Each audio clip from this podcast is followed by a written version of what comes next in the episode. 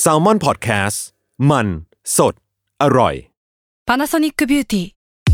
มากกว่าเครื่องเป่าผมด้วยนาโนอีเทคโนโลยีล่าสุดที่จะเปลี่ยนทุกประสบการณ์ที่คุณเคยมีนาโนอีมอยส์เจอร์พลัสเพิ่มความชุ่มชื้นให้เส้นผมหลังใช้งานมากขึ้นถึง 18 เท่า พร้อมชะลอการเฟดของสีผมสำหรับคนชอบทำสีผม ดูแลความชุ่มชื้นทั้งเส้นผม หนังศีรษะและผิวคุณ Panasonic NA0J มีเทคโนโลยี nanoe ที่ care only you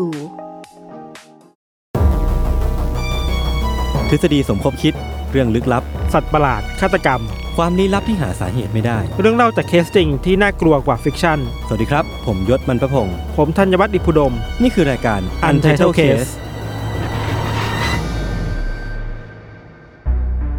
สวัสดีครับ ยินดีต้อนรับเข้าสู่รายการ Untitled Case episode ที่ 152 ครับผมครับ สวัสดีครับ วันนี้เรามาอยู่กันในธีม ผมเริ่มเบื่อคำพูดนี้แล้วว่ะ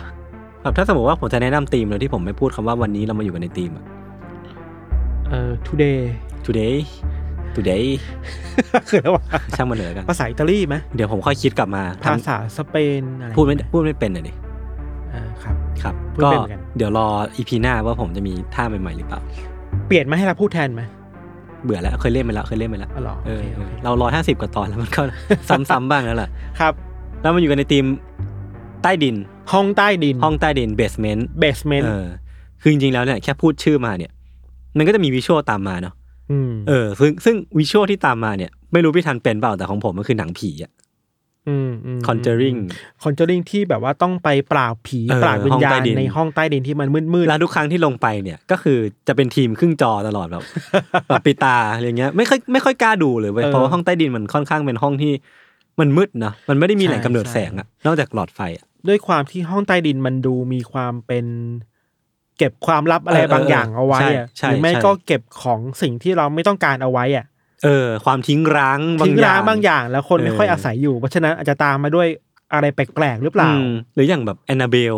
ตุ๊กตาอ่าผีหรือว่าแบบอ่าพวกของที่อ่าเราไม่อยากเจอมันอะเราก็จะไปอ่าเก็บเอาข้างล่างซึ่งบางทีของเหล่านั้นก็นำมาซึ่งเรื่องราวอะไรอย่างเออเงี้ยพูดแบบนี้ก็ได้ว่าเรามักจะเอาสิ่งที่เราไม่ต้องการให้คนอื่นเห็นน่ะอ่าไปเก็บไว้ในนั้น เออเออเออคอนเซปต์นี้ก็น่าสนใจครับ วันนี้พี่ทันเป็นคนเล่าก่อนครับครับ คือ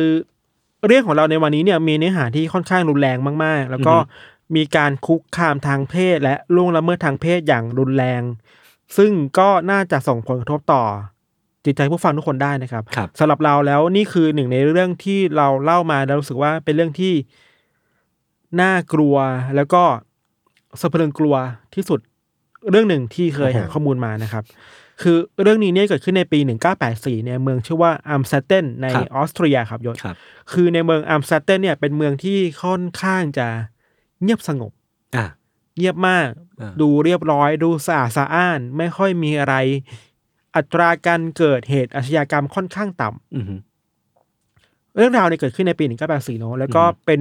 เรื่องราวเกี่ยวกับครอบครัวตระกูลฟริส อืมครอบครัวเนี่ยมีพ่อชื่อโจเซฟฟริส แล้วก็แม่ชื่อโรสแมรี่ อือฮึทั้งสองคนเนี่ยมีลูกด้วยกันทั้งหมดเจ็ดคน อย่างไรก็ดีครับบรรยากาศภายในบ้านของครอบครัวเนี่ยค่อนข้างตึงเครียดวยยศ อืมเพราะว่า โจเซฟเนี่ยเป็นพ่อที่ค่อนข้างเข้มงวดกับลูกมากครับๆเผด็จการน่ะมคือว่าทุกอย่างในบ้านน่ะ มันต้องเป็นไปตามความต้องการของเขาอะอือฮึคือมีอำนาจมากชอบบ่นชอบด่า ชอบทำร้ายร่างกายลูกตบตีอะไรเงี้ยลูกๆก็มีอะไรเงี้ยครับอืมรวมถึงแม่เองก็ตามแม่เองก็เจอเนาะตัวอย่างหนึ่งที่สะท้อนถึงบรรยากาศในบ้านได้ค่อนข้างดีก็คือว่า ทุกๆ ครั้งที่โจเซฟไม่อยู่บ้านน่ะอืม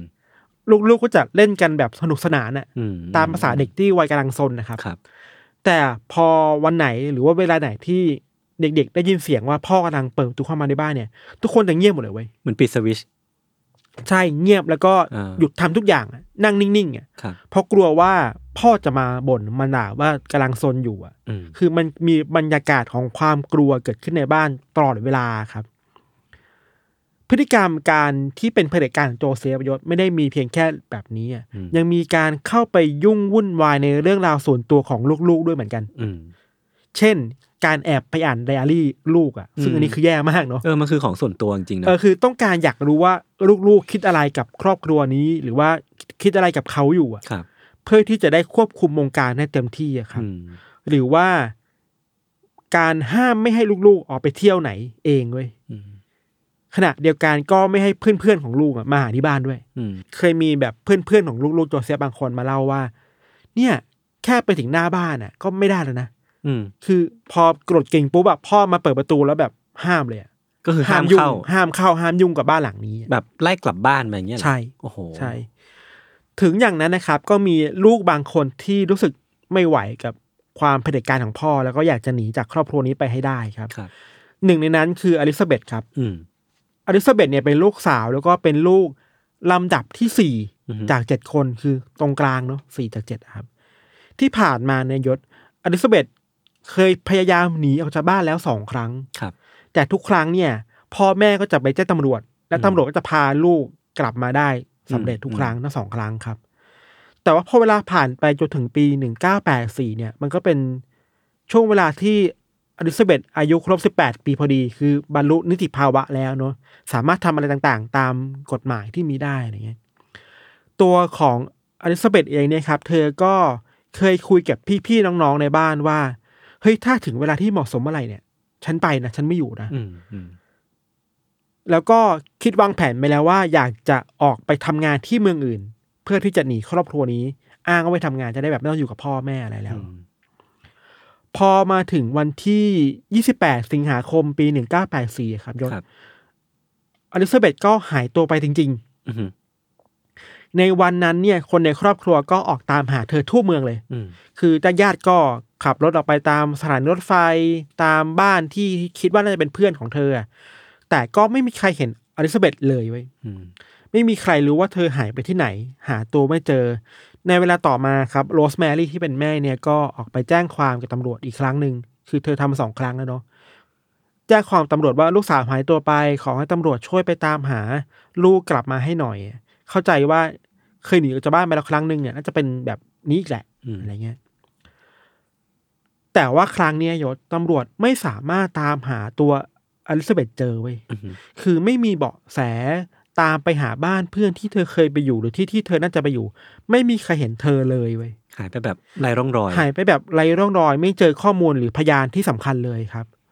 พอเวลาผ่านไปจากวันเป็นเดือน จากเดือนก็กลายเป็นหนึ่งเดือนสองเดือนอะไรเงี้ย พอเวลาผ่านได้ประมาณสักหนึ่งเดือนเนยยศ มันก็เริ่มมีเรื่องแปลกๆเกิดขึ้นแล้ว คือในระหว่างที่เธอไม่กลับมาบ้านหนึ่งเดือนแล้วนะ คืออยู่ดีๆอะในช่วงที่ทุกคนเริ่มยอมแพ้ ในการตามหาตัวอลิซาเบธแล้วครับ มันก็มีจดหมายฉบับหนึ่งส่งมาที่บ้านนี้ของครอบครัวฟิส ในจดหมายครับ มันเขียนด้วยลายมือของอลิซาเบธนะ แล้วก็มีตราประทับว่ามาจากเมืองชื่อว่าเบราวเนาอือฮึเบราวเนาเนี่ยอยู่ข้างๆเมืองนี้ ห่างไปสักประมาณหนึ่งร้อยห้าสิบกิโลเมตรอืมจดหมายฉบับเนี่ยเป็นลายมือของอลิซาเบธที่พ่อแม่มั่นใจว่าคือลายมือของเธอ เขียนไว้ว่า ตัวเธอเองคืออลิซาเบธเนี่ย ได้ตัดสินใจออกจากบ้านนี้ไปแล้วนะอ่าตอนนี้เธอสบายดีไม่ต้องเป็นห่วง เธอกำลังอยู่กับลัทธิลัทธิหนึ่งฮะซึ่งมันเป็นเหมือนกับครอบครัวใหม่ของเธอเป็นบ้านใหม่ของเธอในอ่าลัทธินี้อ่เพราะฉะนั้นเนี่ยทุกคนไม่ต้องเป็นห่วง ไม่ต้องออกตามหาอ่าสบายใจได้ แค่นั้นเว้ยมันก็อารมยิ่ณ์งแบบว่าอยากเริ่มต้นใหม่ ซึ่งมันก็ได้เป็นห่วงนะใช่ไหมคือเธอจะบอกว่าไม่น่าเป็นห่วงอะแต่ว่าไอ้ที่พี่ธันบอกว่าเธออยู่กับลัทธิลัทธิหนึ่งอะอืมมันก็ ชวนคิดเหมือนกันนะ ใช่คำว่าลัทธิมันดูแบบน่ากังวลใจเอเนาะอเออถึงแม้ว่าจะมีการการแปะตัวตราประทับว่าส่งมาจากไหนโยคมรับแต่ตำรวจก็ไปค้นหาที่เมืองนั้นเนี่ยก็ไม่เจออลิซาเบธเว้ยอืไม่เจอข้อมูลเกี่ยวกับลัทธินี้เลยอะคือมันดูลึกลับมากเกินไป จนแบบจนแปลกว่า เอ๊ะ มันเกิดอะไรขึ้นแน่กับอลิซาเบธหายไปไหนอืมถูกใครพาไปหรือเปล่า ถูกบังคับให้เขียนจดหมายหรือเปล่าอืมไม่มีใครรู้เลยครับ เชื่อไหมว่าเวลาในการค้นหาคดีเนี้ยมันผ่านไปเรื่อยๆยศ จนเวลาผ่านไปประมาณเก้าปีอะโอ้โหเก้าปีคือไม่มีใครรู้เลยว่าเกือบหนึ่งทศวรรอษลินะซาเบธหายไปไหนอะครับอ่ตำรวจก็แปะป้ายคดีนี้ว่าเป็นโคเคสไปแล้วครับ คือแล้วก็แปะป้ายไว้ด้วยว่ามันคือ น่าจะเป็นการหนีจากบ้านของวัยรุ่นคนหนึ่งอะ อืมอืมแล้วก็จบไปแค่นั้นครับอืมเวลาผ่านไปเก้าปีคือจากปีหนึ่งเก้าแปดสี่ไปถึงปีหนึ่งเก้าเก้าสามครับ ก็มีการติดต่อมาจากอลิซาเบธอีกครั้งหนึ่งอืมอืมเก้าปีผ่านไปกลับมาต่ออีกรอบ มันคือเช้าวันที่โรสแมรี่ที่เป็นแม่นะครับ เปิดประตูบ้านออกไป แล้วพบกับเด็กทารกคนหนึ่งอะอ่าถูกวางทิ้งไว้ตรงหน้าประตูบ้านน่ะอ่าข้างๆมีจดหมายเขียนว่า เอ้ย อันนี้จดหมายเขียนมาจากอลิซาเบธนะอืมตอนเนี้ยเธอมีลูกแล้วอืมลูกคนเนี้ยที่ถูกวางค่ายเนี่ยชื่อว่าลิซ่าอืมอายุได้เก้าเดือนแล้ว แต่เธออยู่ในสถานะที่ไม่สามารถเลี้ยงดูลูกได้ ฝากพ่อและแม่ช่วยเลี้ยงดูแทนหน่อยได้ไหมอ่าฮะอันนี้คือเหตุการณ์นั้นครับ เวลาผ่านไปอีกประมาณปีกว่าๆคือวันที่15ธันวาคมปี1994ก็มีทารกอีกคนหนึ่งอืมถูกนำมาวางไว้ที่หน้าประตูบ้านเหมือนเดิมอืมจดหมายก็เหมือนเดิมเลยเขียนมาจากอลิซาเบธที่บอกว่า นี่ก็ลูกของเธอนะ ชื่อว่าโมนิก้าอืมฝากพ่อกับแม่เลี้ยงดูให้หน่อยอืม ยังไม่จบแค่นั้น เวลาผ่านไปถึงปี1997อืม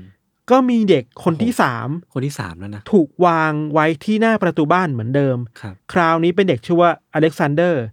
อายุได้15เดือน อ่า สรุปว่าในช่วงระหว่างปี1993ถึง1997เนี่ยอ่ามีเด็กๆวัยทารกอะ่ะอืมที่น่าจะเป็นลูกๆของอลิซาเบธที่หายตัวไปแล้วเนาะถูกนำมาไว้ที่หน้าบ้านตัวเอง หน้าบ้านของพ่อแม่เธอ พร้อมกับคำขอร้องว่าเธอเลี้ยงไม่ไหว ฝากพ่อแม่ช่วยเลี้ยงดูหน่อย ฝากโจเซฟแล้วก็โรสแมรี่เลี้ยงดูหน่อยสามคนอืมในเวลาประมาณสี่ปีครับ จากนั้นนะครับโจเซฟแล้วก็โรสแมรี่ก็เลี้ยงดูเด็กทั้งสามคนนั้นต่อไป จนเติบโตมาเป็นเด็กที่แข็งแรงอะไรอย่างเงี้ยเนาะจากเก้าเจ็ดมาปีสองพันสามอืมครอบครัวนี้ก็ได้จดหมายจากอลิซาเบธคราวนี้ไม่มีลูกแล้วมีแค่จดหมายพอ จดหมายคราวเนี้ยเขียนมาแค่ว่า เฮ้ยจริงๆนะเธอมีลูกอีกคนนึงด้วยนะอืมชื่อว่าเฟลิกซ์เกิดมาอืมปีที่แล้ว แต่เหมือนมาแค่อัปเดตชีวิตอะว่าเอ้ยสบายดีมีลูกอีกคนนึงแล้วก็คือชื่อแบเฟบลิกซ์อยู่ในสถานะที่อะอาจจะเริ่มเลี้ยงดูได้แล้วใช่ใช่ออก็เลยแบบไม่ได้ส่งมาแล้วเออ คือเรื่องราวมันก็ฟังดูน่าสงสัยเนาะมากมาก คือเรื่อยๆเว้ยหลังจากนั้นนะครับ ทางบ้านก็ไม่ได้รับการติดต่ออะไรมาจากอลิซาเบธอีกเลย ๆ ครับ จนกระทั่งเกิดเหตุการณ์สำคัญขึ้นในปี 2008 อือฮึคือ 2008 คือ 24ปีหหลัลังงจากจากที่ที่เธออลิซาเบธหาหายยไปตัวไปอ่าในวันที่19เมษายนปี2008เนี่ยยศโรงพยาบาลแห่งหนึ่งในเมืองอัมสเตอร์เทนเนี่ยแหละครับ ก็ได้รับการติดต่อมาจากชายคนหนึ่งมาว่า ตอนเนี้ยเขาอยู่กับผู้ป่วยหนึ่งคนอืมที่อาการหนักมาก ต้องการการรักษาอย่างเร่งด่วนนะครับ พอโรงพยาบาลพารถไปรับ แล้วก็กลับมาดูอาการที่ห้องพักที่ห้องผู้ป่วยอะไรเงี้ยเนาะทางแพทย์ก็รู้ว่า ผู้ป่วยคนเนี้ยเป็นเพศหญิงวัยสิบเก้าปี เธออยู่ในสภาวะที่ไม่ได้สติอืมร่างกายตอนนี้โทรมมาก ร่างกายผอมแห้งมาก ผิวค่อนข้างซีดอะซีดขาวอะอืมแบบซีดไม่เหมือนคนยุโรปทั่วไป ซีดกว่าปกติอะครับ แพทย์ก็ได้ตรวจสอบอาการของเธอเนาะ แล้วก็พบว่า เธอคนเนี้ยมีอายุ19ปี อาการขั้นโคม่าแล้วอืมคือมีอาการแบบปอดทำงานกำลังล้มเหลวอะครับ ที่สำคัญคือพอเอาข้อมูลลักษณะต่าง ๆ เช่น ลายนิ้วมือเลือด พันธุกรรมต่างๆ ไปตรวจสอบในทางข้อมูลน่ะก็พบว่าในเมืองนี้ไม่เคยมีข้อมูลเกี่ยวกับผู้หญิงคนนี้อยู่เลยเว้ยก็คือเป็นไม่มีตัวตนมาก่อนน่ะบุคคลลึกลับ อยู่ดีๆ วัยรุ่นเพศหญิงสิบเก้าปีคนนี้ก็ปรากฏตัวมาในโรงพยาบาล ตัวที่ไม่มีข้อมูลนี้อยู่เลยอะอืมพูดในแบบได้ว่า เธอไม่เคยมีตัวตนอยู่จริง ๆ ในเชิงกฎหมายอะใน เชิงสถานะการเป็นพลเมืองอะไม่เคยมีใครถูกรับรู้ตัวตัวตนเธอมาก่อนนะครัของเมืองเมืองนี้ ของเมืองเมืองนี้และอ่าของของออสเตรียด้วยซ้ำไปโอ้โหแพทย์ก็เลยแบบสงสัยแล้วว่า นี่มันเกิดอะไรขึ้นนะครับ คือทำไมคนคนหนึ่งถึงไม่มีตัวตนตัวตนได้ขนาดนี้คืออมแพทย์จำเป็นต้องรู้ข้อมูลเรื่องประวัติการรักษาแหละ เพื่อจะได้รักษาเธอถูกเนาะแพทย์ก็เลยไปถามความเห็นกับผู้ชายที่ติดต่อมา ซึ่งนั่งรถมาด้วยอืมว่า เฮ้ย เธอ เธอแบบผู้ป่วยคนนี้เป็นยังไงเลยเนี่ย แต่ชายคนนี้ยศเขามีท่าทีที่แปลกๆไว้ยอ่า คือแบบไม่ค่อยให้ความร่วมมือเท่าไหร่ทำท่าแบบเอ่อเอ่อรีบร้อนบอกว่า ดูลุกลี้ลุกลนเงี้ยเหรอ ใช่ดูแบบลนลานอะอ่า แบบช่วยช่วยรักษาเด็กคนนี้ออกไปได้ไหมผมจะได้กลับบ้านทีหนึ่งอืมผมจะได้พาเด็กกลับบ้าน สุดท้ายแล้วพยาบาลก็เห็นความไม่ชอบมาพากลก็เลยติดต่อให้ตำรวจมาช่วยคุยหน่อย อืมว่ามันเกิดอะไรกันแน่นะ พอตำรวจมาถึงสอบถามข้อมูลต่างๆจากชายคนเนี้ยอืม ก่อนจะรู้ว่าชายคนนี้คือโจเซฟฟริสอะฮะก็คือพ่อของอลิซาเบธอ่าที่พาเด็กวัยสิบเก้าปีคนหนึ่งมาหาอ่าที่โรงพยาบาล โจเซฟบอกกับตำรวจว่า ผู้ป่วยคนเนี้ยสิบเก้าปีเนี่ย ชื่อว่าเคอร์สตินอืมเคอร์สตินเนี่ย เป็นลูกสาวของอลิซาเบธอีกคนนึงอืมแล้วเขาตัวเขาเองอะเพิ่งเคยเจอเคอร์สตินเมื่อเช้านี้อะฮะเพราะว่ามีคนพาเคอร์สตินวัยสิบเก้าปีมาวางไว้ที่หน้าประตูบ้าน วางเป็นทารกเหมือนที่เคยใช่มาวางเป็นแต่ทารกเหมือนที่เคยมาคราวนี้อันนี้คือเป็น19ปีวัยแล้วรุ่นแล้วอะใช่พอมาจดหมายของอลิซาเบธที่บอกว่านี่ลูกเธออีกคนหนึ่งและกำลังป่วยหนักมากรักษาไม่ไหว ฝากพ่อแม่พาเธอไปรักษาที่โรงพยาบาลหน่อยได้ไหมเฮียนี่มันเรื่องอะไรวะเนี่ย ตัดภาพกลับมาที่ทีมแพทย์นะยศอ่าตอนนี้แพทย์ก็เริ่มตรวจสอบลึกลงไปอีกว่า อาการของของผู้หญิงคนเนี่ยอ่าเคอร์สตินเนี่ย Kirsten เป็นยังไงครับ แพทย์บอกว่า พวกเขาเจออาการหรือโรคที่ไม่เคยเจอมาก่อนน่ะคือไม่เคยเจอมาก่อนว่าใครเป็นอะไรอาการแบบนี้ครับ และมันน่าจะเป็นโรคที่เกี่ยวข้องกับการความผิดปกติทางด้านพันธุกรรม อืมอืมซึ่งจำเป็นต้องได้รับข้อมูลประวัติการรักษาต่าง ๆ มาจากคนที่เป็นพ่อแม่อืมนั่นคืออลิซาเบธอืมแต่ปัญหาคือตอนนี้ไม่มีใครรู้ว่าอลิซาเบธอยู่ที่ไหนอืมคือหายตัวไปแล้ว 24 ปี พ่อก็ไม่รู้ว่าใคร ไม่มีใครรู้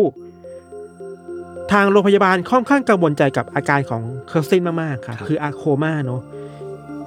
พวกเขาเลยติดต่อไปยังสถานีโทรทัศน์ท้องถิ่นอืมว่า เฮ้ยตอนนี้เรามีผู้ป่วยที่ต้องการเจอตัวแม่อยู่นะ ช่วยประกาศให้ได้ไหม ทางทีวีก็เลยแบบโอเค มีช่วงหนึ่งของรายการข่าวอะครับ ก็แบบให้หมอมาบอกว่าเฮ้ยตอนนี้เรามีอาการของผู้หญิงคนนี้นะอืมถ้าใครเป็นพ่อแม่ช่วยติดต่อโรงพยาบาลมาหน่อยไม่งั้นเธอไม่รอดนะเธอแบบเวลามันจะหมดแล้วอะ เวลาผ่านไปหลังจากที่หมอพูดเรื่องนี้ผ่านทีวีไปห้าวันนะยศอืมถึงวันที่ 26 เมษายน โจเซฟฟลิสที่เป็นพ่อของสเบตก็เดินทางกลับมาที่โรงพยาบาลอีกรอบหนึ่งอืมคราวนี้เขามาพร้อมกับผู้หญิงอีกคนหนึ่งอืมเพื่อมาพบแพทย์ ก่อนที่ผู้หญิงจะแนะนำตัวว่าเธอคืออลิซาเบธเว้ยไอ้เฮียคืออลิซาเบธที่หายตัวไปแล้ว 24 ปีอะอ่าเพิ่งกลับมาในวันนี้อะอ่าฮะ ในตอนนั้นคือทุกคนช็อกกับการปรากฏตัวของอลิซาเบธมากเว้ยอ่าคืออยู่ดีๆคนที่หายตัวไป 20 กว่าปีอะจะโผล่มาอย่างนี้เหรอ แล้วพ่อเป็นคนพามาแล้วพ่อเป็นคนพามา อ่าคือโจเซฟบอกแค่ว่า เขาเพิ่งไปตามหาเธอเจอ อืมเพื่อรักษาคริสเตนให้ให้หายอะอยู่ๆจะเจอก็เจอเงี้ยเหรอใช่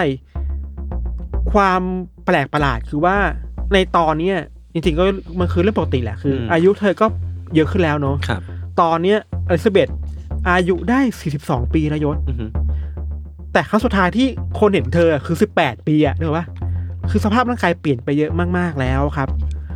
ถึงแม้ว่าเธอจะอายุได้ 42 ปีอะแต่ร่างกายเธอเป็นถึงสภาพร่างกายตอนเนี้ย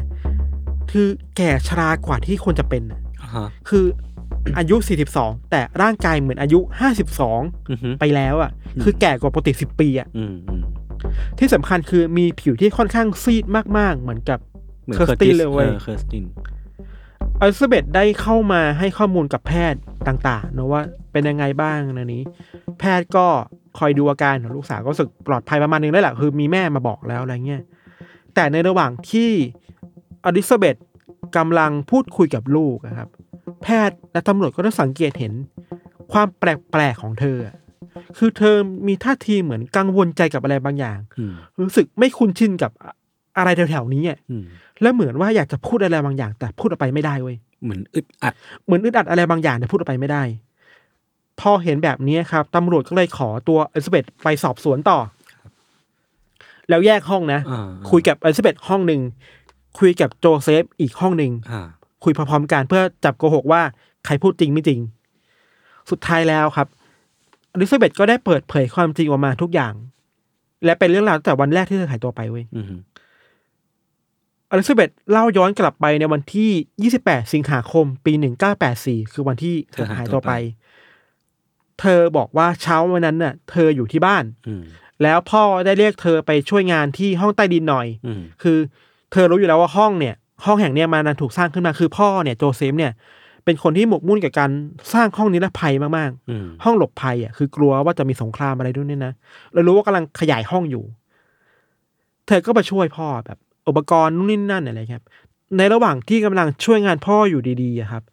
โจเซฟก็เดินเข้ามาแล้วก็วางยาสลบเธอไว้อืมคือวางยาสลบใส่ผ้าเช็ดหน้าแล้วก็มาปิดกระโปะโปะเนี่ยเหรอให้เธอสลบไปครับเธอตื่นขึ้นมาอีกครั้งหนึ่งครับ ก็รู้ว่า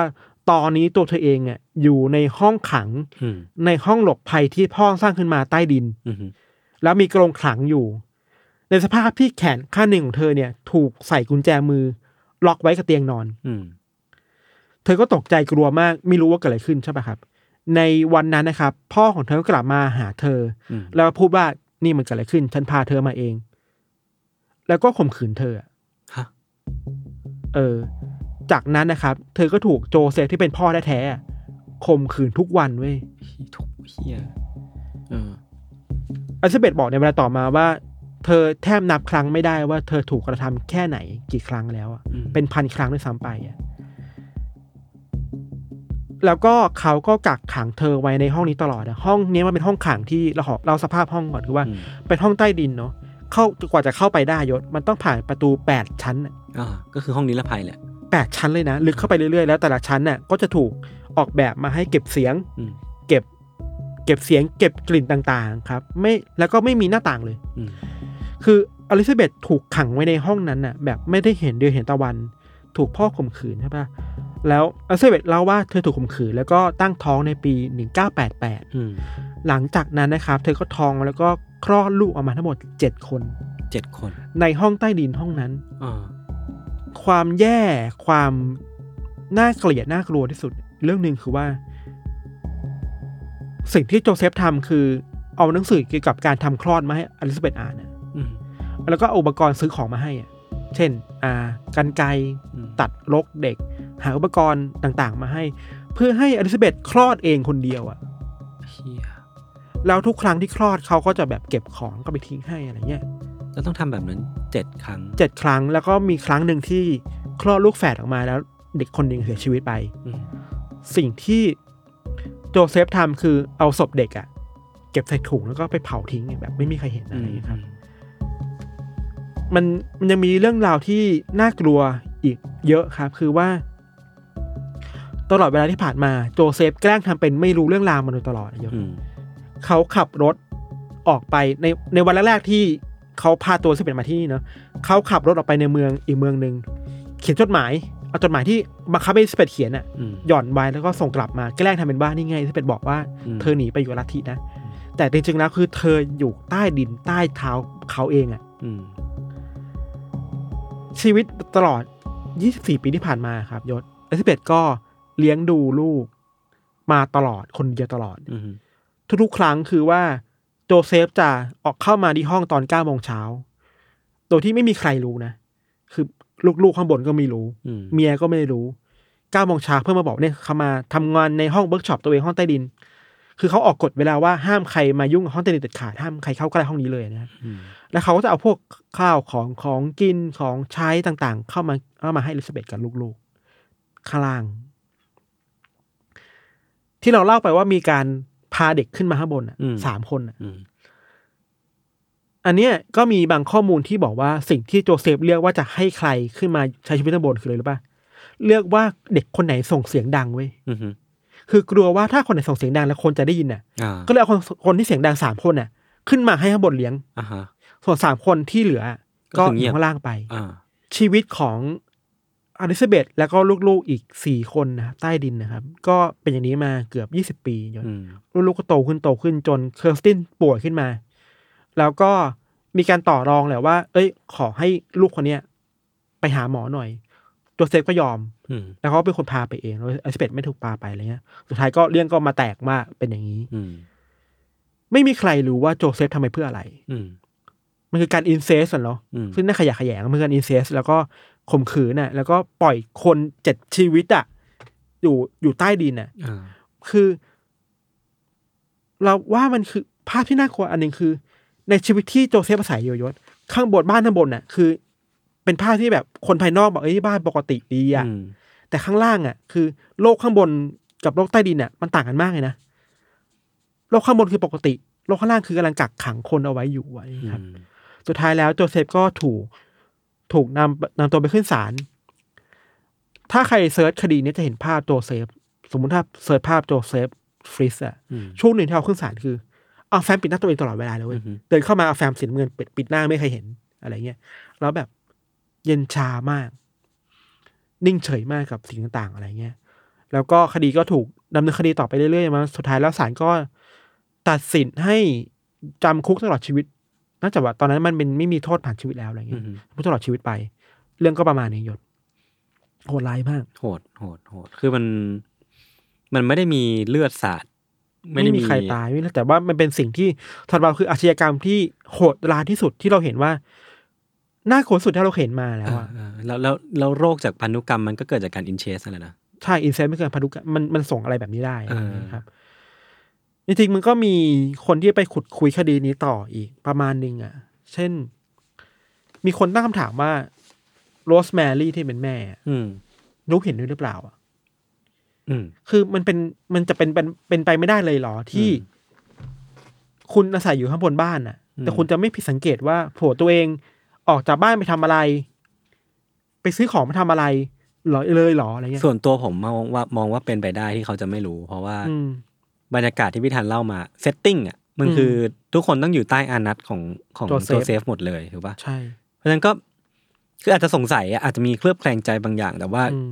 ไม่ได้มีสิทธิ์ตั้งคำถาม ใช่ใช่แล้วว่าก็มีคนพูดถึงสองสามแง่เนาะแง่หนึ่งอ่าคือแบบพี่ยศบอกคือ เธออาจจะไม่รู้อะไรเลยก็ได้อืมเพราะเธอถูกทำให้อยู่ในบรรยากาศแห่งความกลัวไปแล้วว่าถ้าตั้งคำถามกับสามีตัวเองอะ่ะอืมอืมกับอีกอย่างหนึ่งคือ เธออาจจะรู้บ้างนิดๆแต่ก็ไม่กล้าพูดออกไปเพราะเออกลัวเออ กลัวความปลอดภัยของเด็กทั้งบ้านของตัวเธอเองด้วยอะไรเงี้ยครับ พอคดีนี้จบไปครับ ทั้ง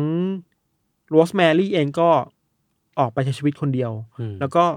ไม่ให้สัมภาษณ์ใครเลยอืมรวมถึงทางอลิซาเบธด้วย แล้วก็ลูกๆอีกสามคนอืมทั้งหมดก็แบบ low profile ไปเลยอะคือแบบ อย่ามายุ่งอะ มันก็ยังมีแบบพี่น้องเอลิซาเบธอีกเยอะหกใช่คนอะใช่ใช่ก็ทุกคนก็ ไม่เคยให้สัมภาษณ์สื่อเลยอืมซึ่งเราคิดว่าโอเคก็ดีโอเคแล้แล้ววให้ดีเขาแล้วไปดีแล้วพักผ่อนดีแล้วที่แบบดีกว่าคือเขาเจออะไรมาขนาดเนี้ยยศจริงจริงคนคิดสภาพถือว่าคนเราถูกขังในห้องใต้ดินยี่สิบสี่ปีอะอืมไม่เคยเห็นเห็นดวงตะวันอะไรเลยอะอืมเคยมีคนบอกว่า ในตอนที่ตำรวจอะ กลับไปที่บ้านนะพอรู้ว่ามีการกักขังใช่ไหมแล้วไปไปแบบไปปล่อย ไปให้อิสระกับคนเหล่านี้ครับ เด็กๆที่แบบถูกขังอะ ตื่นเต้นมากไงนะว่าโลกข้างนอกคืออย่างเงี้ยอืม เขาเคยเห็นโลกความจริงแค่ผ่านทีวีเท่านั้นเองอะอืมแต่แบบพอนั่งนั่งรถมาชมวิวแล้วบอกเฮ้ยตื่นเต้นมากนี่มันมีอย่างนี้ด้วยเหรออะไรเงี้ยอืมคือเด็กคนหนึงมันควรเติบโตมาด้วยการได้เจอกับโลกความจริงที่สวยงามอะอืมแต่นี่คืออยู่แต่เดียวกำแพงทึบอืมอืมๆห้องที่แบบอะไรก็รู้เหม็นเน่าอะไรเงี้ยคือ ผมว่าอีกเรื่องที่น่าเศร้าคือ พอเราพูดถึงการมีลูกนะมันไม่ใช่อีเวนท์ที่แบบคลอดแล้วจบอะแต่ว่าคือหลักการการคลอดลูกการมีลูกมันคือเป็นสิ่งสิ่งสิ่งพิเศษสิ่งหนึ่งครับ คือมันมัน มันคือการให้ชีวิตหนึ่งคลอดออกมาเนาะแล้วแบบหลังจากนั้นมันก็จะมีเรื่องที่คุณแม่ต้องเผชิญเรื่องของแบบว่า การ drop ของฮอร์โมน การใช่แบบการเลี้ยงลูกให้เติบโตใช่การความเศร้า ซึ่งมันต้องการคนแชร์อืมแต่คือมันเขาเธออยู่คนเดียว แล้วไม่คนมีใครแชร์ด้วยแล้วคนที่เป็นพ่อก็คือพ่อของเธอใช่คือแม่งแบบบิดเบี้ยวไปหมดอะมันแย่ไปหมดอะเรื่องเนี้ยเออแม่งแย่ไปหมดเลยอะแล้ว สุดท้ายแล้วสว่าคนที่ต้องยกย่องสุดคือลิซาเบธเว้ย เออ เธอแข็งแกร่งมากๆนะ ใช่ใช่ที่ผ่านพ้นเรื่องราวเหล่านี้มาได้ แล้แล้ววยังก็ไม่ไม่แบบท้อใจไม่ท้อใจอะคือเสามารถพาตัวเองและลูกๆอยู่รอดมาได้ครับเก่ง สู้สุดๆอะ เก่งชิบหาย เก่งมากๆเออะอ แล้วรู้สึกว่าอันนี้ความน่ากลัวของคดีนี้คือนอกจากความบิดเบี้ยวในจิตใจของโจเซฟแล้วเนอะอืม คือว่าถ้า ถ้าไม่เกิดเหตุการณ์นั้นขึ้นมาที่แบบ คริสเตนป่วยอะก็คงไม่มีใครจะมีใครเห็นไหมนะ เราคิดเองเราก็ใจหายนะว่าเฮ้ยมันมีโอกาสแมนที่แบบว่า จะไม่มีใครรู้เรื่องราวของครอบครัวนี้เลยเออะอก็เป็นไปได้ แล้วมันก็จะไม่ได้มีจารึกไว้ในประวัติศาสตร์ด้วยซ้ำว่ามันมีเหตุการณ์ที่เลวร้ายขนาดนี้อยู่ อืมอืมอีกอย่างหนึ่งคือต้องคุยต่อคือเพื่อนบ้าน อืมคือบ้านของที่ครอบครัวฟิสอยู่อะครับครับแต่ตอนแรกก็อยู่ครอบครัวเดียวแหละ แต่รู้ไหมว่าพอเวลาผ่านไปเขาให้เช่าไว้เว้ยอะฮะคือเป็นบ้านสามชั้นเออให้เช่าชั้นสามด้วย โอ้โห แล้วคนที่อยู่ก็แบบว่า เออเคยเห็นสังเกตผิดสังเกตบ้างนะ แต่ไม่รู้ว่าทำอะไรเช่น ชอบเห็นโจเซฟเดินเข้ามาตอนดึกๆพร้อมกับถุงของเยอะๆอะอืม แต่เขาก็ไม่กล้าถาม อืม ก็ไม่รู้ว่าอะไร อืม หรือว่าก่อนหน้านี้ก็มีเพื่อนบ้านเห็นว่า เออเนี่ยแบบมีการขุดดินออกจากบ้านเยอะมาก ก็คงคิดว่าอาจจะเป็นแค่แบบบังเกอร์หลบภัยปกติหรือเปล่า จริงก็อาจจะเป็นการฝังศพ หรือเปล่า ใช่หรือว่าใช่ ฝังหลักฐานบางอย่างไม่รู้อะไม่มีใครรู้เลยเลยแบบ เออบางที แต่ก็โทษเพื่อนบ้านไม่ได้ขนาดนั้นในคดีนี้นะาคือ อาจจะตัวเซฟจะเนียนมากจริงๆอะใช่ใช่คือแบบไม่มีใครรู้อะไรเงี้ยครับครับสุดท้ายแล้วเราคิดว่าปัญหาเรื่องอินเซสมันคือสำหรับเราคือเป็นคดีที่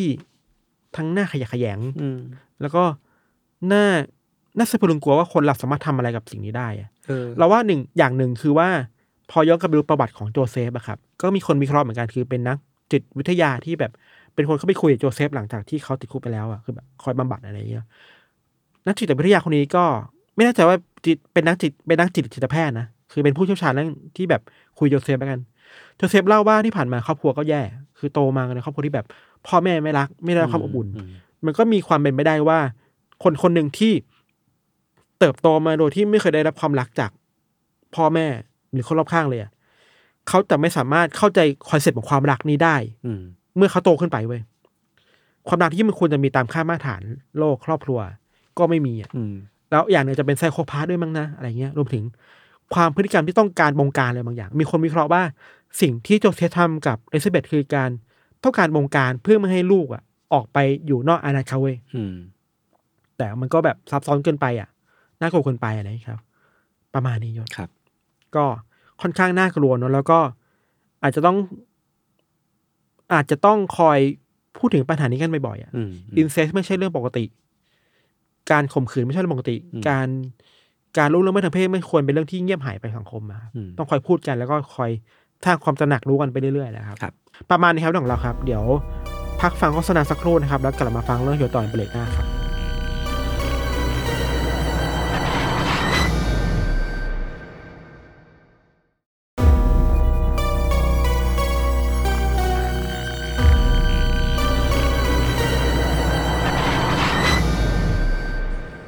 โอเค ก็กลับมาอยู่ในเบรกที่ 2 ของรายการ Untitled Case episode ที่ 152 นะครับ ครับ ก็จริงๆ ปกติอะผมจะเตรียมเรื่องมาเพื่อเปลี่ยนบรรยากาศ แต่ว่าวันเนี้ยหดหูต่อเนื่อง คือก็ครับอาจจะต้องเตือนกันต่ออีกสักรอบหนึ่งครับว่ามีเฉลยแล้วกันคือมันคือเรื่องของการกักขังหน่วงเหนี่ยวครับแล้วก็มีการแบบทำร้ายร่างกายมีการทรมานจิตใจกันนะครับอืมก็อาจจะต้อง disclaimer เอาไว้ก่อนครับคือคือเรื่องที่พี่ทันพูดเล่ามากับเรื่องของผมมีความคล้ายคลึงกันมันคือเรื่องของการที่ ขังคนไว้ข้างล่างในห้องใต้ดินเนาะอืมคือผมก็มองว่าจริงๆแล้วอะเรื่องนี้มันไม่ควรจะเป็นเรื่องที่ปกติเนาะเพราะว่ามนุษย์อะใช่เราถูกออกแบบมาเพื่อให้เจอกับแสง อืมมีการรับวิตามิน มีการแบบอืมมีกลไกของนาฬิกาชีวิต นาฬิกา biological clock เออ ที่แบบว่าอ่ามัมันจะมีการได้รับการกระตุ้นจากแสงครับ ธรรมชาติอะไรอย่างเงี้ยเนาะครับ เราก็เลยถึงต้องใช้ชีวิตอยู่ข้างนอกเพื่อเจอกับแสงแดด อืม ห้องใต้ดินเนี่ยมันควรจะเป็นแค่ ส่วนหนึ่งของบ้าน เป็นห้องเก็บอืมของเป็นอืมอะไรก็ว่าไปหรือจะเป็นแบบที่ปลอดภัยของใครสักคนอะไรเงี้ยแต่ว่าครับไม่ใช่ไม่ใช่ที่ที่คนคนหนึ่งควรจะอยู่ในนั้น อยู่นี่คือแบบหลับนอนอืมกินนอนอยู่ในนั้นไปเลยเลยเนาะอืมเรื่องเนี้ยเป็นเรื่องที่ค่อนข้างน่าหดหู่มันเกิดขึ้นในปี 2011 ครับครับ ย้อนกลับไปวันนั้นเนี่ยมันคือวันที่ 17 ตุลาคมปี 2011 ที่อพาร์ตเมนต์แห่งหนึ่งในในย่านทาโคนีของเมืองฟิลาเดลเฟียที่อเมริกา เรื่องทั้งหมดเนี้ยมันคงจะไม่ถูกพูดถึงเลย หรือว่าไม่ได้เป็นที่รับรู้เลยถ้าอืมหากวันนั้นเนี่ยเจ้าของที่ของอพาร์ตเมนต์แห่งเนี้ยอืมเขาไม่ได้ไปที่อพาร์ตเมนต์แห่งนี้เพื่อตรวจเช็คบางอย่างอืมคือเขาไปเสร็จปุ๊บอะเขาก็เจอเข้ากับอะไรบางอย่างที่มันน่าสงสัยครับ สิ่งที่เขาเจออะมันคือถ้วยน้ำอะพี่ทันถ้วยน้ำของสัตว์ คือเรียกได้ว่ามันเป็นเป็นเป็น water bowl ของสัตว์ คือถ้าสมมติว่าใครเลี้ยงสัตว์อาจจะนึกออกอืมว่ามันคือแบบ เป็นถ้วยอ่านูนๆขึ้นมาอ่าอ่าเออ แล้วก็ให้ให้ให้สัตว์เอาไว้ดื่มน้ำครับ ซึ่งพอเจอเนี่ยเขาก็สงสัยเพราะว่าอพาร์ตเมนต์แห่งเนี้ย เขาไม่ได้อนุญาตให้เลี้ยงสัตว์ เออ คือมันก็แบบว่ามันต้องมีคนแอบเลี้ยงอืมก็เลยพยายามไปตามหาว่ามีสัตว์เลี้ยงอยู่ตรงไหนบ้างเขาก็เดินไปเดินสำรวจไปแล้วก็มั่นใจมากๆว่า ถ้าไม่เจออะเป้าหมายต่อไปที่ที่จะต้องอยู่แน่ๆคือห้องใต้ดินอืมก็คือมั่นใจมากว่าต้องแอบเลี้ยงสัตว์ไว้ในห้องใต้ดิน ก็เลยเดินไปแล้วก็ไขกุญแจแล้วก็เดินบันไดลงไป ห้องใต้ดินเนี้ยอธิบายก่อนเป็นห้องแคบๆไม่กว้างมาก ๆ เลยแบบว่าเป็นเพดานเตี้ยๆแล้วก็มองมองแค่นี้ก็แบบ ถึงเพดานแล้วอะไรเงี้ยหรือถึงถึงผนังแล้ว คือมันก็เป็นที่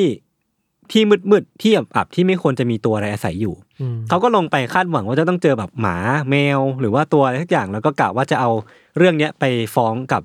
ผู้เช่าอ่าว่าเอามาเลี้ยงได้ยังไง อ่าเป็นกฎเออใช่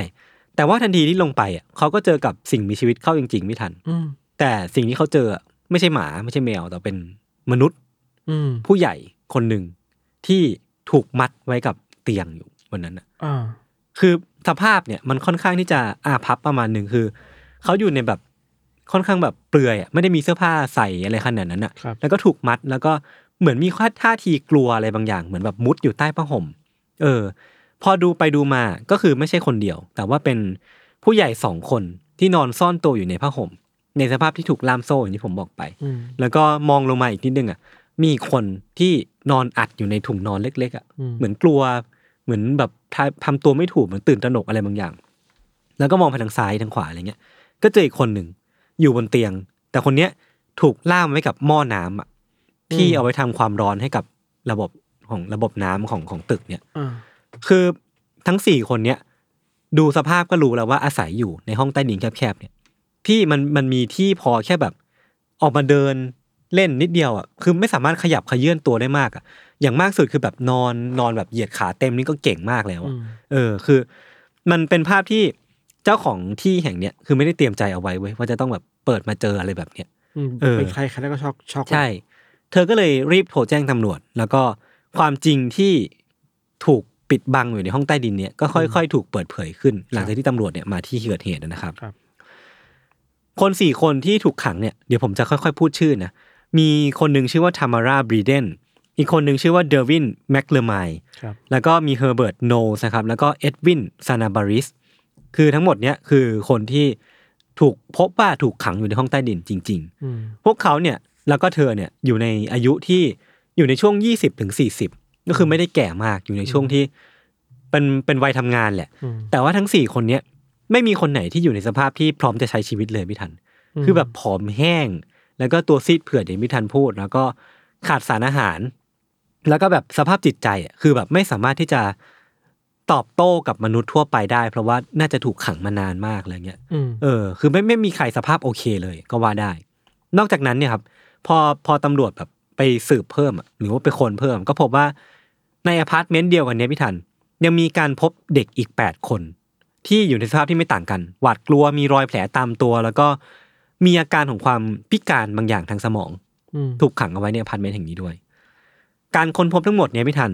ที่มันเกิดขึ้นในอพาร์ตเมนต์แห่งเดียวเนี่ย มันทำให้เกิดคำถามมากมายว่า พวกเขาพวกเธอเด็กเหล่าเนี้ยโดนอะไรมาบ้าง แล้วมาอยู่ในที่นี่ได้ยังไง แล้วตั้งแต่เมื่อไหร่มันมันเต็มไปด้วยคำถามเยอะแยะไปหมดเลยเว้ยซึ่งแน่นอนว่าคนที่จะตอบได้ ก็คือเจ้าของที่เป็นผู้เช่าอพาร์ตเมนต์แห่งนี้อืมคือเธอเนี่ยมีชื่อว่าลินดาแอนเวสตันครับเป็นผู้หญิงนะครับเคสเนี่ยมีเรื่องให้เล่าเยอะมากเดี๋ยวผมขอ เริ่มจากเล่าประวัติคร่าวๆของคุณลินดาก่อนแล้วกันนะครับ ลินดาเนี่ยเป็นชาวฟิลาเดลเฟียแต่กำเนิด แต่ว่าในในพื้นเพในวัยเด็กเนี่ยแบบคร่าวๆเนี่ยคือเหมือนเป็นเธอเป็นเด็กที่มีปัญหาทั้งเรื่องของแบบการเรียนแล้วก็ปัญหาในครอบครัวด้วย คือมันมีมันมีเรื่องเล่าที่เธอเล่าให้คนอื่นฟังนะว่าเธอมีประวัติถูกทำร้ายในครอบครัวตั้งแต่เด็กๆเลยถูกทำร้ายโดยแม่แท้ๆของตัวเองแบบทุบตีหรือว่ากดขี่ตั้งแต่เด็กแหละแล้วก็ถูกข่มเหงต่างๆ รวมถึงว่าถูกบังคับให้ค้าประเวณีตั้งแต่ยังเด็กด้วยอืมเออ อันนี้ก็เป็นเรื่องที่เธอเผชิญมานะครับครับ ซึ่งมันก็แน่นอนว่ามันไม่ได้แบบร้อยเปอร์เซ็นต์เนาะแต่ว่ามันก็มีผลบางอย่างกับสิ่งที่เธอทำในปัจจุบันนี้ด้วยอืมคือก่อนหน้าเนี้ยคือเธอเคยถูกตัดสินให้จำคุกมาก่อน เพราะว่าเธอไปฆ่าคนมา เหตุการณ์เนี้ยมันคือเหตุการณ์ที่ที่ลินดาเนี่ยไปฆ่าผู้ชายคนหนึ่งที่มีชื่อว่าเบอร์นาโดรามอสคือเขาเนี่ยเป็นหนุ่มวัยยี่สิบห้าที่เคยคบคบหากับน้องสาวของเธอ แต่ว่าเหมือนเหมือนไปทำน้องสาวของเธอท้องอะ แล้วก็ไม่รับผิดชอบ ลินดาเนี่ยก็เลยเอาเบอร์นาโดเนี่ยไปขังไว้ในตู้เสื้อผ้าอืมแล้วก็ไม่ให้กินข้าว แล้วก็ทำร้ายร่างกายเขาจนแบบเบอร์นาโดเนี่ยอดอาหารจนเสียชีวิตไป ซึ่งเรื่องนี้ก็ไปถึงหูตำรวจ แล้วก็ลินดาก็รับโทษไป แล้วก็ติดคุกแล้วก็ออกมา ซึ่งพอออกมาเสร็จปุ๊บเนี่ย มันก็ยังมีคงมีเรื่องราวที่ค่อนข้างผิดกฎหมายเกิดขึ้นกับเธออยู่เรื่อยๆ เดี๋ยวผมจะค่อยๆเล่าเป็นไทม์ไลน์แล้วกันเนาะ ตัดภาพมาในปี 2001 หลังจากที่ออกออกมาจากคุกเรียบร้อยแล้ว วันนั้นน่ะลินดาได้ไปเจอกับผู้หญิงคนหนึ่งที่มีชื่อว่าธามาราบรีเดนครับชื่อเนี้ยก็คือชื่อเดียวกับคนที่ยังถูกขังอยู่ในปัจจุบันนี้เนาะตอนนั้นน่ะธรรมราชมีอายุได้20ปี ทั้งสองคนได้มีการพูดคุยกันอืมการพูดคุยเนี้ยพี่ทันมันเป็นการพูดคุยแบบจ้างวานอะคือเหมือนลินดา approach ธรรมราไปเพื่อที่จะว่าเฮ้ยคุณสนใจมาเป็นเบบี้ซิสเตอร์ไหมคือเหมือนมาเป็นพี่เลี้ยงเด็กของเธอไหมเออ คือเธอมีลูกแล้วก็อยากให้ธรรมราเนี่ยมาช่วยเลี้ยง ก็ เหมือนพูดคุยกันแล้วก็ตกลงปรงใจกันได้ ก็ธรรมราก็เดินทางกลับมาที่บ้านของลินดานะครับ สุดท้ายเนี่ยธรรมราก็ถูกขังไว้ในบ้านของลินดาตั้งแต่ตอนนั้นเป็นต้นมา แล้วก็ไม่ได้ไม่ได้ออกเผชิญโลกภายนอกอีกเลย ธรรมราเนี่ยตอนที่ถูกขังเนี่ยพี่ทันก็คือถูกลินดาเนี่ยทำร้ายร่างกายแบบสารพัดอะเตะต่อยทุบตีด้วยไม้เบสบอลหรือว่าแบบ มีการที่ลินดาเนี่ยบังคับให้ธรรมราเนี่ยขายตัวเพื่อหาเงิน ก็คือแบบเธอจะเปิดประตูให้กับใครก็ไม่รู้มาข่มขืนธรรมราแล้วก็แลกกับเงินแล้วก็ปล่อยให้เขาไปครับ เนี่ยผมยังไม่ได้บอกว่ามันมีแย่กว่านี้อีกเว้ยอืมคือธรรมารามีอาการพิการทางสมองอะอืมคือเหมือนเธอไม่ใช่ไม่ใช่คนที่เต็มร้อยอะมคือเหมือนมีความบกพร่องทางสมองบางอย่างทำให้แบครับบ มีความบกพร่องทางการเรียนรู้หรือว่ามียีนที่ไม่ปกติอืมซึ่งลินดาเนี่ยก็คือรู้เรื่องนี้อยู่แล้ว ก็เลยใช้ข้อด้อยของธรรมราตรงเนี้ย ในการล่อลวงเธอมาเพื่อเพื่อกักขัง เพื่อเอาเปรียบเธอ เพื่อเอาเปรียบเธอแล้วก็คือคือมั่นใจมากว่าธรรมราเนี่ยจะไม่สามารถหนีออกมาจากอานัตของเธอได้ ซึ่งมันไม่ก็มันไม่ใช่แค่ธรรมราเว้ยพี่ถันคือ ลินดาใช้เงื่อนไขความพิการทางสมองของของเหยื่อ ในการเลือกว่าคนเหล่าเนี้ยคือคนที่เธอจะเอามากักขังไว้ในห้องใต้ดิน เพราะว่าเธอสามารถเอาเปรียบพวกเขาได้ โดยที่ไม่ต้องกังวลว่าพวกเขาจะหนีไปได้ เพราะว่าพวกเขาไม่สามารถ แล้วก็มากไปกว่านั้นน่ะคือการที่เธอเลือกเอาคนที่มีพิการทางสมองมากักขังเอาไว้พี่ทัน มันทำให้เธอเนี่ย ได้เงินสนับสนุนจากรัฐอะทำไมอะคือดูแลผู้ป่วยเออไรนี้หรอเออ คือคนเหล่าเนี้ยเขาจะได้รับเงินจากรัฐอะต่อเดือนต่ออาทิตย์หรือว่าอะไรก็ว่าไปอ่าซึ่งทุกครั้งที่เธอเอามาไว้อะ เธอก็จะไปทำเรื่องทางเอกสารของของรัฐอะว่าเธอดูแลคนเหล่านี้อยู่อืมนั่นทำให้เธอได้รายได้มากขึ้นเรื่อยๆเรื่อยๆเรื่อยๆทุกครั้งที่เธอเอาคนใหม่เข้ามาอ่ามันคือ welfare check กันเนาะเออ แถมมันยังมีวิธีการหารายได้เพิ่มอีกเว้ยด้วยการที่บังคับให้คนเหล่านี้ที่เธอกักขังอะขายตัวเพื่อแลกกับเงิน อืมแล้วที่แย่ไปกว่านนั้นนะอันนี้อาจจะดิสเทิร์บหนักหน่อยนะ ครับ คือพอพวกเขาตั้งท้องมีลูกอะเธอก็เอาลูกไปขาย เชี่ยอีกทีหนึ่งโดร้ายว่ะเฮียแม่งโหดมากเว้ย อ่าแล้วมันก็มีหลักฐานว่าไม่ใช่แค่เธอไปล่อลวงคนภายนอกจากครอบครัวมาเอาไว้ในบ้านเนาะ ครับ แต่มันมีหลักฐานว่าเธอทำสิ่งเนี้ยกับญาติของเธอด้วย มีหลานของเธอคนหนึ่งที่ที่มีชื่อว่าเบียทริสเวสตันคือเบียทริสเนี่ยก็เป็นเด็กพิเศษก็คือมีมีความพิการทางสมองลินดาเนี่ยก็เหมือนเซ็นรับรองกับทางรัฐว่าเนี่ยเธอกำลังเลี้ยงดูเด็กคนนี้อยู่นะ ก็ได้รับเงินมา แต่ว่าก็ไม่ได้ดูแลเธอเว้ยปล่อยให้เบียทริสเนี่ยอดอาหารน่ะจนเป็นเป็นเด็กที่ไม่เติบโต เพราะว่ามีการขาดสารอาหารน่ะครับแล้วก็ไม่ได้ส่งเบียทริสไปโรงเรียน คือเธอก็ไม่ได้รับการเรียนรู้ แถมระหว่างที่อยู่บ้านก็โดนทรมานสารพัดสารเพ มีการที่ เอาช้อนร้อนๆน่ะเอาช้อนไปผิงไฟหรือว่าช้อนอะไรเงี้ยแล้วก็มานาบกับกับตัวของเบียทริสอะเพื่อเป็นการลงโทษ แล้วก็การลงโทษที่เธอโดนบ่อยมากๆคือมันคือการโดนยิงอัดด้วยปืนอัดลม เพื่อไม่มีแผล เออ อะไรไม่รู้เหมือนกัน คือมันเป็นการทำร้ายร่างกายเพื่อเพื่อลงโทษบางอย่างครับมีน้องชายคนหนึ่งของของลินดาเนี่ย ก็เล่าให้ฟังว่าเขาเนี่ยถูกลินดาเนี่ยฉีดยากล่อมประสาท แล้วก็ถูกบังคับให้กินแมลงสาบเข้าไป มีแล้วก็มีแบบเรื่องเล่าที่ภายในครอบครัวคือ มีญาติญาติๆของของลินดาเนี่ยที่เป็นผู้ชายเนี่ยถูกบังคับให้มีเพศสัมพันธ์ในครอบครัว เพื่อให้คนเหล่านั้นท้องแล้วก็เอาเด็กไปขายอืมเออ คือแม่งทั้งหมดเนี้ยไม่ใช่เรื่องเกินจริงเว้ยเพราะว่ามีคนเล่าจริง ๆ ว่ามันเป็นสิ่งที่เกิดขึ้นในครอบครัวของของลินดาเวสตันเนี่ยทั้งหมดเนี้ยไม่ทันลินดาได้ได้มาโดยแทบที่จะไม่เสียอะไรเลยเว้ยเพราะว่าเธอไม่ต้องให้ข้าวแทบจะไม่ต้องให้ข้าวพวกเขากิน เพราะว่าแบบปล่อยให้อดไป แล้วถ้าสมมติว่า หิวจริง ๆ หรือว่ามีแววใกล้จะอดอาหารตายเธอก็จะให้ข้าว คือมันมันเป็นการได้อยู่ฝ่ายเดียวโดยที่เธอจะแทบจะไม่ต้องเสียอะไรเลย ไม่สนใจเรื่องมนุษยธรรมเออออะไรเลย ใช่ ทุกคนที่ถูกขังก็มีอาการขาดสารอาหารเว้ยแล้วก็มีหลักฐานว่าได้รับการฉีดยากล่อมประสาทบางอย่าง เพื่อให้อยู่ในอานัตของลินดาตลอดเวลาคือมันทำทุกทางเลยนะใช่ แล้วก็ทุกคนเนี่ยมีการถูกทำร้ายร่างกาย แล้วก็จิตใจอย่างหนักหน่วงมากๆ ทุกครั้งที่ ใครสักคนจะต้องการที่จะเรียกร้องอะไร หรือว่าพยายามหนีออกมาเนี่ย ก็คือลินดาก็แค่ใช้อาวุธอะคือแบบค้อนไม้ ปืนอืมแบบหลังหลังปืนอะก็ใช้ฟาดไปทำร้ายร่างกายไป แล้วก็มันมีหลักฐานที่มันมันอาจจะมากกว่าแค่การทำลายเพื่อลงโทษอะมันคือการแสดงอำนาจบางอย่าง เช่นว่ามีรอยไหม้ตามตัวอย่างที่ผมได้เล่าไป เพื่อเพื่อแสดงสัญลักษณ์ หรือว่าเพื่อข่มขู่ แล้วก็มีการเอามีดแทง เพื่อให้เจ็บป่วย คือมันก็เป็นแผลเป็นตามตัวของคนเหล่านี้เยอะแยะมากมาย ลินด้าเนี่ยทำสิ่งเนี้ยมาตั้งแต่ปี 2001 ที่เธอได้เจอทามาร่าเนาะ แล้วก็ตอนนั้นอะมันยังเป็นเป็นรถบ้านอยู่ที่เท็กซัสอยู่ แล้วก็ค่อยๆย้ายมาเป็นห้องใต้หลังคาที่เวอร์จิเนีย สุดท้ายเนี่ยมันก็มาลงเอยที่ห้องใต้ดินที่อพาร์ตเมนต์ที่ฟิลาเดลเฟีย แน่นอนว่ามันยาวนานมาสิบปีพี่ทัน มันต้องมีคนเสียชีวิตบ้างเว้ยเพราะว่าวิธีการที่ลินดาทำมันค่อนข้างโหดร้ายผิดมนุษย์มนาเนาะอืมในปี 2005 เนี่ย มีผู้หญิงคนหนึ่งเสียชีวิต เพราะว่าลินดาเนี่ย ให้ยาเกินขนาดอืมก็เสียชีวิตไป ในปี 2008 มีคนตาย เพราะว่าอดอาหารแล้วก็มีอาการป่วยบางอย่าง ซึ่งลินดาก็ไม่ได้ดูแล ก็เสียชีวิตไป นอกจากนั้นเนี่ยมันจะมีคนหายไปด้วยเว้ยคือเป็นเด็กน้อยที่ลินดาเนี่ยรับมาเลี้ยงดูเป็นลูก เพราะว่ามีอาการพิการทางสมองนี่แหละ แล้วเพื่อจะได้เงินเพื่อนบ้านเนี่ยเรียกเด็กผู้หญิงคนนี้ว่า Little L เรื่องที่เกิดคือว่าเหมือนเหมือนลินดาเนี่ยพา Little L ไปอุ้ม แล้วก็เดินไปในละแวกบ้านอะแล้วก็มีเพื่อนบ้านที่แบบเอ็นดู Little L อยากที่จะรับเธอมาเลี้ยงเป็นลูกบุญธรรม ก็คือพูดคุยกันดิบดีเลยนะว่าแบบเอ้ยเซ็นสัญญากันนะว่าจะมีการส่งมอบลูกให้เป็นลูกบุญธรรมนะ แต่พอทุกอย่างมันเรียบร้อยอะจู่ๆ Little L ก็หายไปเว้ยอืมเออ แล้วก็ไม่รู้หายไปไหน คือทุกวันนี้ก็ยังไม่มีใครรู้ว่า Little- Little L อะ ตายไปแล้วหรือยังอืมหรือว่าอยู่ในการครอบครองของลินดาต่อหรือเปล่า หรือว่าแบบทุกวันนี้ไม่รู้หายไปไหนแล้วอะไรอย่างเงี้ยครับ คือจากหลักฐานเนี่ย เชื่อว่าเหยื่อของลินดาเนี่ย น่าจะมากกว่าสิบคนแน่ๆในช่วงเวลาสิบปีที่ผ่านมา ซึ่งจำนวนสิบคนเนี่ยมันอาจจะเป็นแค่มินิมัมอะเพราะว่าถ้าตามหลักฐานแล้วอะเหมือนลินดาเนี่ยเซ็นรับรองดูแลคนเพื่อที่เอาเงินเนี่ยอืมมากกว่าห้าสิบคนโหเออโห ซึ่งก็ไม่รู้ว่าแปลว่าถ้าสิบคนคืออย่างน้อย ใช่เป็นมิแบบแบบขั้นต่ำมากๆ ซึ่งเราก็ไม่รู้ว่าห้าสิบคนเนี้ยพี่ทันเขาวนมาแล้วก็เวียนไป หรือยังอยู่หรือเสียชีวิต เออ คือเราไม่รู้เลยเว้ยว่ามันจำนวนมากน้อยแค่ไหนกันแน่นะครับครับ มันก็เลยเหมือนเป็นมันเป็น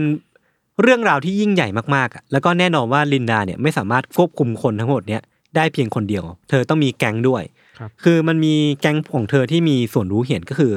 ชายสองคนที่ชื่อว่าเกรกอร์โทมัสเอ็ดดี้เวดนะครับแล้วก็ลูกสาวแท้ๆของของลินดาที่มีชื่อว่าจีนแมคอินทอช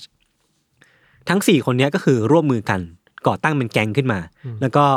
วิธีการของแก๊งเนี้ยก็คืออย่างที่ผมได้พูดไปล่อลวงผู้พิการทางสมองมา ให้ offer เขาบางอย่างให้ให้ข้อเสนอเขาบางอย่าง แล้วก็ช่วยกันปลอมแปลงเอกสารเพื่อที่จะรับพวกเขาเหล่านี้มาเลี้ยงดู แล้วก็ได้เงินจากรัฐไปครับเมื่อเรื่องเนี้ยถูกนำขึ้นชั้นศาลและไม่ทัน คือสื่ออเมริกันอะ ก็คือช็อกอะอืมคือมันมันเป็นเรื่องที่ ไม่คิดมาก่อนว่ามนุษย์อะจะสามารถทำกับมนุษย์ด้วยกันได้ขนาดเนี้ยมันคือการเอาเปรียบ อืม คนที่อ่อนแอกว่าเราอะ เออใช่ไหมเออ แล้วแบบมันใช้ช่องโหว่จากรัฐ ใช้นั่นนี่บางอย่างใช่แล้วมันมันอย่างที่พี่ธันพูดก่อนนะนี่คือมันมันไร้มนุษยธรรมมากอืมๆสุด ๆ ไปเลย เออ คือมันมีมันมีบทสนทนาในในชั้นศาลและการเป็นของอายการคนหนึ่งคือเขาอธิบายวิธีการของลินดาในการเข้าไปหาเหยื่อแต่ละคนได้ คือมันมันแสดงให้เห็นถึงความปลิ้นปล้อนของลินดามากๆ คือออืมถ้าสมมติว่าเหยื่อคนเนี้ยเป็นผู้ชาย ลินดาจะเข้าไปหากับคนเนี้ยแล้วบอกว่าเธอสามารถเป็นแฟนให้คุณได้นะ อืม คือพยายามที่จะดึงเข้ามาให้ได้ ถ้าสมมติว่าผู้หญิงคนเนี้ยต้องการแม่ ลินดาก็จะเป็นแม่ให้กับพวกเขา คือเธอเป็นอะไรก็ได้ คือเอาความดูเมตตาใจเออดีตัวเองไปหลอกล่อ ใช่เหยื่อใช่ใช่ทั้งนั้นที่ความจริงแล้วอะการเชิญชวนของเธอเนี่ยมันคือการเชิญชวนให้เขาเหล่าเนี้ยมาถูกขังอยู่ท้องใต้ดินอะอืมแล้วก็ถูกเอาเปรียบจากเธอถูกทรมานร่างกายสารพัดสารเพครับ มันมีหลักฐานมากมายบอกว่าหลังจากกระบวนการทั้งหมดที่สิบปีที่ผ่านมาพี่ทัน ดินดาแล้วก็แก๊งเนี่ย น่าจะได้เงินไปมากถึงสองแสนสองหมื่นห้าพันดอลลาร์ หลายล้านนะเกือบสิบล้านบาทเออตั้งแต่ปี2001ถึงปี20 2011ครับ สุดท้ายมันก็ค่อนข้างชัดเนาะว่าทั้งหมดเนี้ยมันคือเรื่องที่เธอผิดจริงอะหลักฐานมันเยอะมากคำให้การของคนนั้นคนนี้อะไรเงี้ย ลินดาก็โดนตัดสินว่าผิดถึง196กระทงอืมแล้วก็มันมันข้อหาเนี่ยมันคือกักขังหน่วงเหนี่ยวลักพาตัวทำร้ายร่างกายฆาตกรรมค้ามนุษย์คือเยอะมากอะ่ะอืมแล้วก็ตุถูกตัดสินให้จำคุกตลอดชีวิต บวกอีก80ปี ก็คือไม่มีทุกวันเนี้ยไม่น่ามีหวังที่จะออกคือมาไม่สามารถออกมาใช้ชีวิตเอข้างนอกอได้แล้วใช่ใช่แล้วก็สมาชิกแก๊งคนอื่นๆรวมถึงลูกของเธอเนี่ยก็ได้รับโทษไปตามๆกันด้วยครับ หลังจากที่ลินดาถูกตัดสินให้รับโทษแล้วไม่ทัน คนที่ดีใจสุดอะก็คงไม่พ้นเหล่าคนที่ถูกกักขังเอาไว้เนาะเออ คนที่ถูกพูดถึงมากที่สุด หรือว่าคนที่น่าจะดีใจมากที่สุดคือธามาราบรีเดนก็คือเหยื่อคนแรกของลินดาที่อยู่ตั้งแต่วันแรกอะจนถึงวันที่เรื่องทั้งหมดถูกเปิดโปงอะอืมเออ คือ เธออะโพล่งออกมากลางศาลเลยเว้ยว่าพี่ทันว่า am free am a survivor หรือว่าแบบฉันเป็นอิสระแล้วฉันเป็นผู้รอดชีวิตอะมคือมันแสดงให้เห็นถึงความแบบดีใจแบบไร้เดียงสาของเธอเพราะว่าเธอเป็นผู้พิการทางสมองด้วยอะไรเงี้ยเนาะคือมันมีหลักฐานที่บ่งบอกว่าธรรมาราเนี่ย คือผู้รอดชีวิตอย่างแท้จริงเพราะว่าแบบร่างกายของเธอเต็มไปด้วยบาดแผล แผลเป็นหูของเธอแม่งหูของเธอแหว่งอะอืมแต่เธอรอดชีวิตมาได้ แล้วก็มีแบบแผล รอยไหม้ตามตัวมีแบบหลักฐานต่างๆนานาที่ที่บ่งบอกว่าที่ผ่านมาสิบปีอะเธอโดนอะไรหนักหน่วงมามากแค่ไหน อืมแต่ตอนนี้เธอก็รอดชีวิตแล้ว แล้วก็เออกมาเล่าให้ฟังว่าช่วงเวลานั้นน่ะเธอภาวนากับพระเจ้าตลอดเวลาว่าเธออยากรอดชีวิตอืมแล้วก็ตอนนี้เธอเป็นอิสระแล้วจริงอืมๆตอนเนี้ยเหมือนเหมือนเธอมีลูก คือเธอเนี่ยมีลูกตั้งแต่ตอนที่ถูกกักขังเอาไว้อยู่อะครับเออ แล้วก็เหมือนมีลูกเพิ่มหรือว่าอะไรพวกเนี้ย แล้วก็ตอนเนี้ยโฟกัสกับการเลี้ยงลูกแล้วก็ วาดศิลปะทำงานศิลปะอยู่เพื่อบำบัดชีวิตตัวเองหรือว่าอะไรพวกนี้เนาะอืมคือผมว่ามันไม่ง่ายหรอก แต่ว่าแน่นอนมันคือการใช้ชีวิตอะที่เธอไม่เคยใช้มาก่อนตอนถูกขังขังอยู่ในห้องใต้ดินอืมอิสระที่คือโหยหามานานเออต้องเออควรจะได้มานานแล้ว ใช่ใช่ใช่ครับ คดีนี้ก็ประมาณนี้ครับ มันถูกเรียกว่า Philadelphia Basement of Horrors ก็ลองไป searchหาดูกันได้ ก็ horror จริง สุดอืม เราคิดว่า คดีแบบเนี้ยถ้าตัดความเป็นห้องห้องใต้ดินออกไปก่อน ครับ มีเยอะมากเนาะๆอืมคดีอืมที่คนทำตัวเป็นแบบพ่อพระแม่พระ อืมคนใจบุญแล้วก็ใช้ช่องโหว่บางอย่าง ใช้ช่องโหว่บางอย่างทางสังคมทางครับ กลไกสังคมอะเอาเปรียบจากคนที่ต้องการการดูแลรักษา อืมอืมอืมแล้วก็กักขังเขาไว้อะอืมเยอะมากไทยก็มีเนาะครับคนป่วยที่แบบต้องการไปบำบัดอะไรบางอย่าง แล้วโดนขังไว้เพื่อเออเอาประโยชน์ตัวเออเองอะไรเงี้ย เออเออครับ ซึ่งบางทีเราก็ไม่รู้นะว่าแบบคนเหล่าเนี้ย ที่เป็นแบบปีศาจเนี่ยอืมจะมาในคราบอะไรกันแน่ ใช่ใช่พอพูดถึงเรื่องที่แบบเรื่องคนที่ต้องได้รับการดูแลจากครับสวัสดิการอะไรเงี้ยครับอืมเราก็คิดถึงเรื่องของเราอะ คือว่ามันมีช่วงหนึ่งนี่นะที่คดีของเราที่โจเซฟอือะมอืมเขาได้รับ welfare check อะคือออืมใบสวัสดิการจากรัฐอะอ่าคือมีมีเจ้าหน้าที่อะมาถึงที่บ้านเว้ยอืมเพื่อมาดูว่าเด็กๆอะอืมเป็นไงบ้างอืมแต่ก็ไม่ได้มีการขุดคุ้ยต่อ อะอืมคือถ้ามีการขุดขุดคุ้ยตั้งแต่ตั้งแต่ตอนนั้นแล้วว่าเด็กสามคนที่เพิ่งมาเนี่ย เออ อยู่ไหนเป็นยังไง อาจจะถูกสาวหรือไปถึงห้องห้องใต้ดินตั้งแต่แรก ๆ ก่อนหน้านี้ก็ได้อะเออเออคือคือไทม์ไลน์มันห่างเป็นสิบปีอะใช่ใช่ตั้งแต่วันที่แบบลูกเริ่มมาอะไรเงี้ยเนาะเออบางทีนั่นแหละ คนที่มันไม่ดีมันก็จ้องจะเล่นเอาเปรียบจากสวัสดิการที่มีช่องโหว่แบบเนี้ยจริงจริงจริงครับ คือมันก็แสดงให้เห็นถึงอะไรหลาย ๆ อย่างนะสองเคสที่ผมกับพี่ทันเอามาเล่าอะ อืม คือแน่ๆคือความโหดร้ายของคนอะแม่งแบบใช่ อย่างอย่างไม่ถึงจริงๆอะใช่มันเราเราพูดมาตลอดว่ารายการนี้มันพยายามจะพูดถึงเหตุผลเบื้องหลัง แต่ว่าเออในบางกรณีอย่างบางเคสสองเคสเนี่ยอืมมันก็พาเราไปถึงมันมันพาความรู้สึกของพวกเราไปไกลถึงขั้นต้องเห็นใจไม่ได้เลยนะ เออจริงจริงจริงมันแค่เข้าใจว่าแค่รับรู้อะ อืมแต่จะไปถึงว่ายากอะคือ ในการยอมรับสิ่งเหล่านี้ให้ได้อะในสังคมอะเออเออเออเนอะมันคือมันคือ no no คือรู้รู้กัรับรู้อะ understand กับเข้าใจมันต่างกันนิดอ่าหน่อยรู้เหตุการณ์นี้เข้าใจว่าเกิดจากอะไร แต่อืมจะไปถึงขั้นต้องมีความเห็นใจแล้วว่าเออเออออมันเป็นแอเรียที่บางทีพวกเราก็ไม่ควรจะเข้าไปในความโหดร้ายแบบนี้อะยากหน่อเข้าไปยากพูดดีออะอเข้าไปยากมากดีกว่ายากยากยากไม่มีช่องให้เราเห็นใจได้ครัขบนาดนั้นอะก็จริงก็จริงครับแล้วยิ่งเป็นห้องใต้ดินเนาะกลับมาที่ concept เดิมคือมันถูกปิดตายมันแบบ เป็นห้องที่ไม่ได้รับแสงอาทิตย์ไม่ได้มีการฉายสปอตไลท์ลงไปใช่เราก็ไม่รู้ว่ามันเกิดอะไรขึ้นบ้าง มันเป็นสิ่งที่พอพูดคำว่าใต้ดินปุ๊บอะอืมก็คือแบบไม่เห็นลึกลับแล้วอะไม่เห็นเท่าที่ควรจะเห็นน่ะเออเออะอไรแบบนั้นครับ ครับผม โอเค งั้นวันนี้ก็ประมาณนี้เนาะครับก็ติดตามรายการของเราทั้งสองคนได้ทุกช่องทางของซัมเมอร์แคสเช่นเคยครับวันนี้พวกผมสองคนลาไปก่อน สวัสดีครับ สวัสดีครับ